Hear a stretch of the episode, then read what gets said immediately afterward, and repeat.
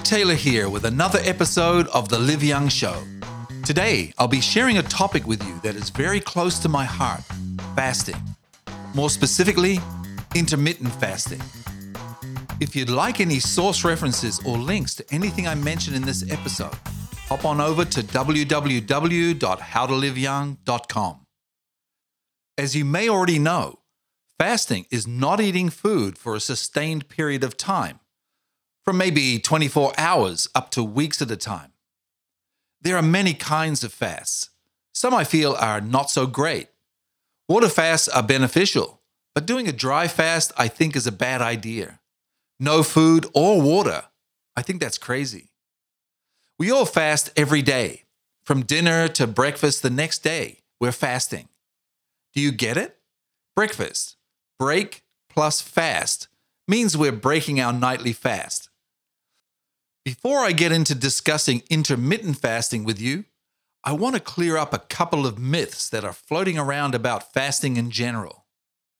To me, and possibly you, fasting is so simple, right? Many people around the world practice it with excellent results. One major myth is that folks think they're going to starve if they don't eat. Starvation is a totally different matter. Starvation is needing to eat but can't. Fasting is not eating, but knowing you can whenever you want. Big difference. You see what I'm saying? I swear, some people think they'll starve just missing a meal. Fasting is not starving yourself. I once did a fast when I lived in Australia for 22 days straight. No food at all, just water and some fresh juice. At the end of the 22 days, I felt amazing. My mind was crystal clear and I felt so energized, both physically and spiritually. Maybe the food industry is spreading rumors to keep us constantly eating, marketing to make more money by getting people to eat, eat, eat. Don't fast or you'll starve to death. Just crazy. I think people should be more concerned about eating themselves to death, right? Most people eat way too much, much more than they need. This really stresses the body because it's continually processing food. No chance to keep itself running smoothly. That's one of the reasons there's so much disease today.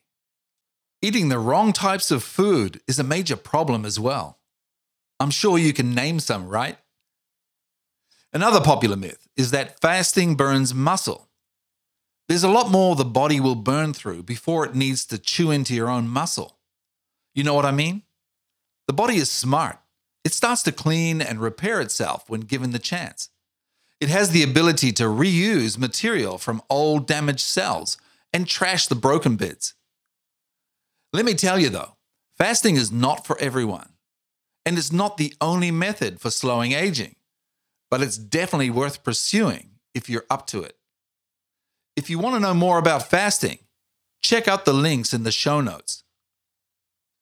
Let's now talk about intermittent fasting, the subject of this little discussion here. From now, let me refer to intermittent fasting as IF. That'll be much easier. People are using IF to improve their health, slow aging, and lose weight. It also simplifies their lifestyles. Many studies have been done and proved that IF has powerful effects on the brain and body. It can help you live longer, this is why I love IF and do it myself. I'll share my own protocol with you later in the episode.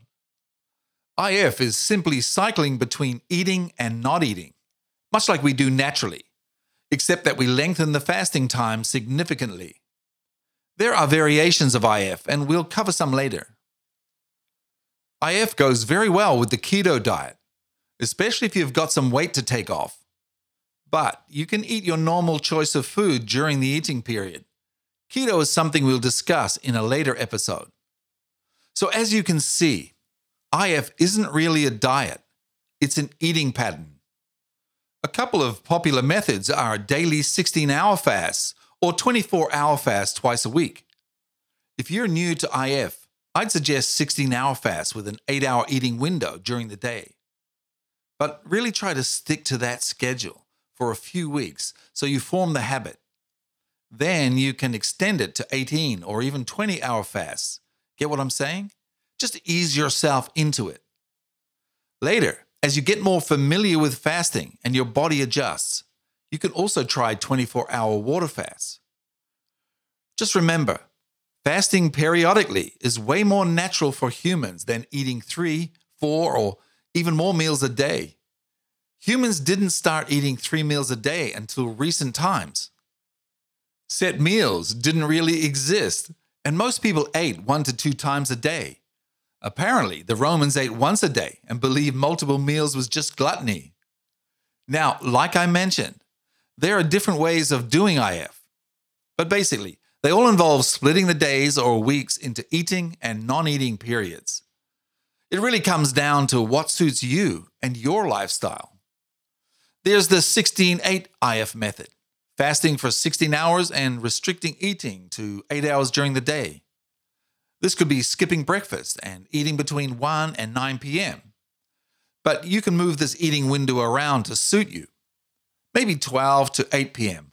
or 10 a.m. to 6 p.m. Just try to keep it the same every day if you can.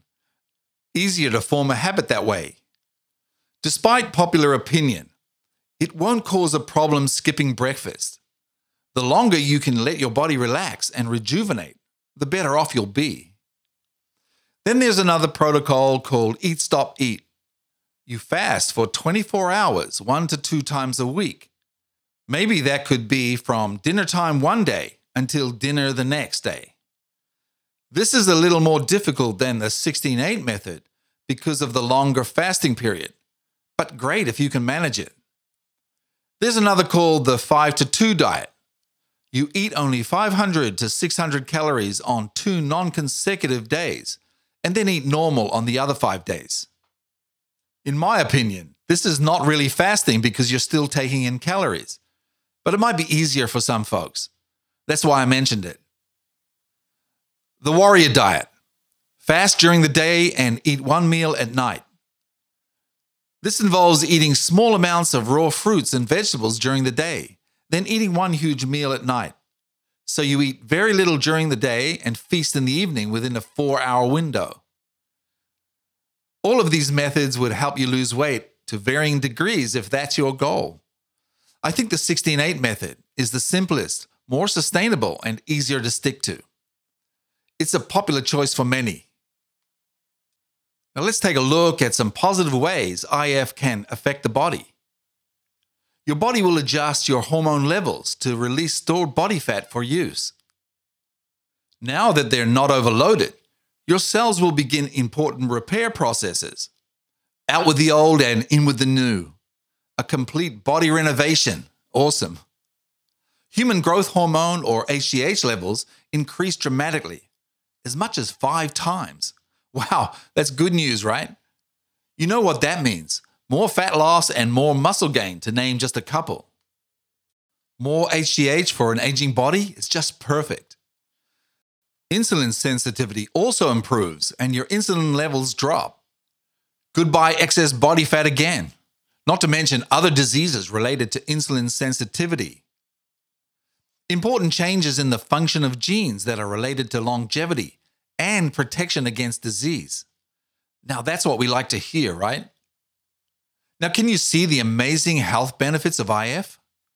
Weight loss, lower blood sugar, reduced inflammation responsible for many diseases, solving cholesterol issues, improved heart health, a healthier brain, and also a longer life. There are many studies to back up these cool benefits, but seriously, the best thing is doing your own study on yourself, right? See for yourself firsthand if it improves your health, makes you feel young again, and clears your brain. No more fogginess. So, what can you have during the fasting periods? You can drink water, black coffee, tea, or other drinks without calories. Don't use sugar or artificial sweetener during this time unless it's a natural sweetener with zero calories. Some people have a little milk or cream, some have coffee with butter and coconut oil. In my opinion, these will likely break the fast because the body has to digest them. This may not be a big issue for you. Test it out and see what works. Now, here's the protocol I use for IF I'm currently doing the 18 6 method. That's 18 hours of fasting with a six hour eating window. So my eating time is from 12 p.m. to 6 p.m., Monday to Saturday. Every Sunday, I do a 24 hour fast from 2 p.m. Sunday until 2 p.m. Monday. I'll keep you updated about my progress and results in future episodes, so stay tuned for that. So, now, who shouldn't do intermittent fasting? Some people should avoid IF, especially if they're underweight or have a history of eating disorders. It could be harmful under these circumstances.